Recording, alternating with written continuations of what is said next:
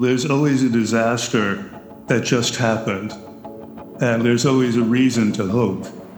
There's always a reason to hope. Welcome back to Chapter, Verse, and Season, a lectionary podcast from Yale Bible Study. I'm your host, Helena Martin. Every week, we let you listen in on a casual conversation between two of our professors here at Yale Divinity School. We asked them to talk about one of the readings appointed by the Revised Common Lectionary for this coming Sunday. And hopefully that will spark some insight for your preaching or teaching or reading this week. This episode, we have Peter Hawkins, Professor Emeritus of Religion and Literature, and Eric Reymond, Senior Lecturer in Hebrew Language. They're discussing Baruch chapter 5, verses 1 through 9, which is appointed for Sunday, December 5th. Can you believe we're already talking about December? The second Sunday in Advent. The text is read for you by student Katie Stewart.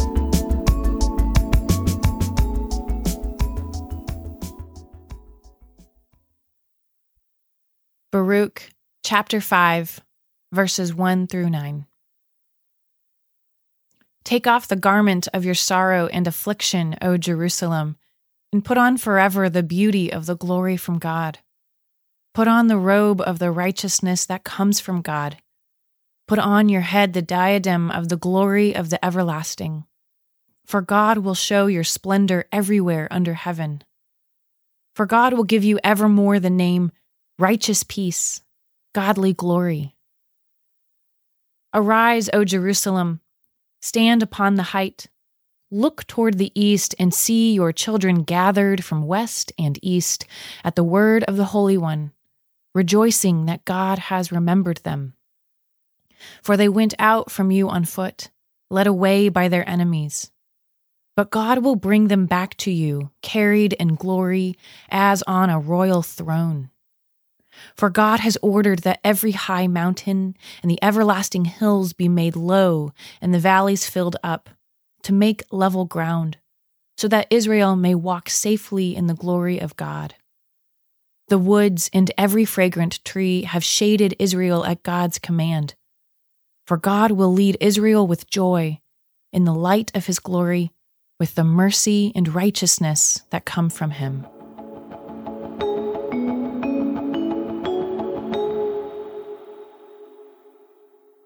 Boy, this passage, which is so rich and so beautiful, is really a, kind of mood swing, isn't it? I mean, it involves a big costume change from the clothing of misery and affliction to the clothing of glory and beauty. It seems to be referring to some kind of major historical event. But Eric, what is it? Right. So the first of all, the person of Baruch is the scribe of Jeremiah. And in the uh, typical canon, of course, we don't have a, a book associated with Jeremiah's scribe, but in the wider corpus of apocryphal texts, we do. And this text purports to be by him, by Baruch, and the identification of that author situates this at the time of Jeremiah. So this is supposed to be at the time of the Babylonian exile, or just before the Babylonian exile, mm. and is situated in that literary context. But the uh, the time when it was actually written is probably much later, and likely refers to a historical situation that involves perhaps not the uh, Babylonians themselves, but rather the the Romans or another more recent kingdom. So that for Israel, there's always a disaster that just happened, and there's always a reason to hope. There's always a reason to hope, indeed. This personification of Jerusalem is interesting to me. It seems to be a she, it seems to be a woman. Mm-hmm.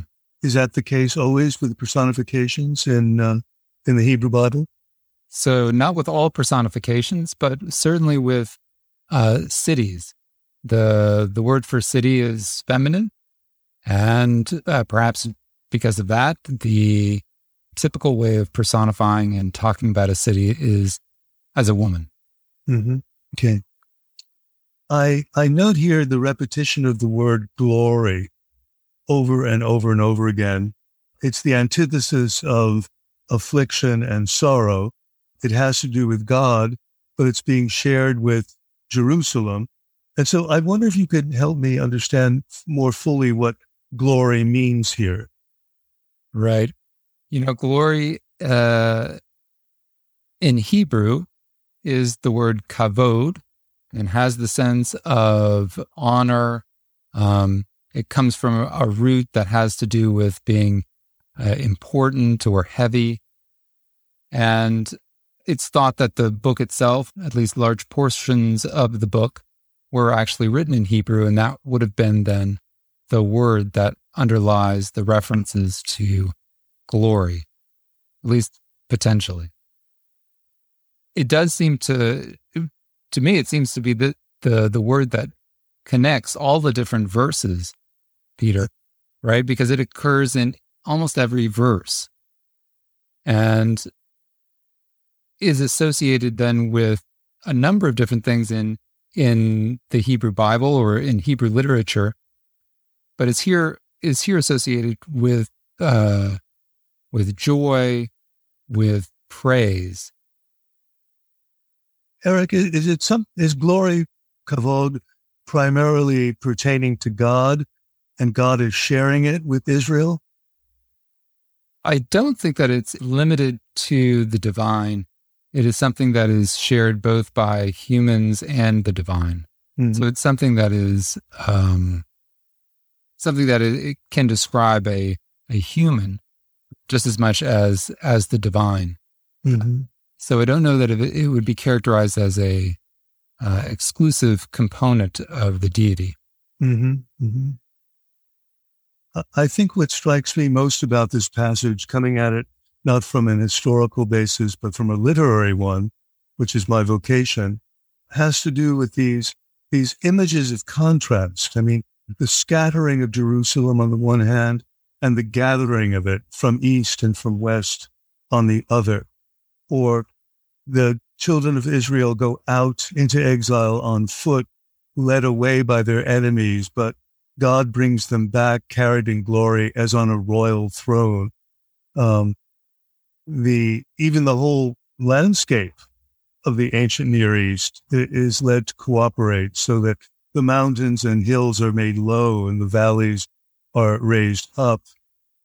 It's just a beautiful sense of restoration. And I guess that's the point of this passage, isn't it? Yes, I think so. It does have these nice uh, reversals of things that uh, have been described before. And in the book of in the book of Baruch, you know, you have the description of these various events, these traumas, and this is at the end of the book where the exile or the destruction of Jerusalem is being uh, reversed. Mm-hmm. Mm-hmm. So you know, as a as a single entity, the poem is also expressing that kind of reversal from what has been described previously in the book. In Hebrew, is it a beautiful text, the way it appears to me in the New Revised Standard Version of English? In English, well, we don't have it actually in Hebrew. We have it in you know trans- the ancient translations in Syriac and in Greek and in, I, am most familiar with it in uh, Syriac, and I think there is is a a beauty to it, and in part, it has to do with the the kind of repetitions of the of the words in in the Syriac, I guess, but reflecting likely the the kind of rhythms and repetitions that would have been in the Hebrew as well, mm. since Syriac and Hebrew are relatively close mm-hmm. in terms of in in linguistic terms. Mm-hmm. So I think so, but it, it's something hard to communicate. I think, and hard to describe, other than to say it has to do with the repetition of particular particular words mm-hmm. and how they resonate throughout the text. Yeah. Yeah, I counted six instances of glory in Yeah. these nine nine verses. Yeah. Yeah. So, uh, and that kind of that kind of linking of verses in in ancient Semitic poems is not uncommon, and is one of the ways that poets would have created a uh, coherence within a text. hmm Thank you for listening to Chapter, Verse, and Season. Please take a few minutes to subscribe and review the podcast and to share it with some of your friends who might enjoy it. It makes a really big difference for us. For more about Chapter, Verse, and Season, or for more Bible resources in general, check out yalebiblestudy.org. Chapter, Verse, and Season is produced by Joel Baden, Kelly Morrissey, and me, Helena Martin. Our theme music is by Calvin Linderman. Thank you, as always, to the Center for Continuing Education at Yale Divinity School, and thank you to Professors Hawkins and Reymond for joining us today. We'll be back next week with another conversation from chapter, verse, and season.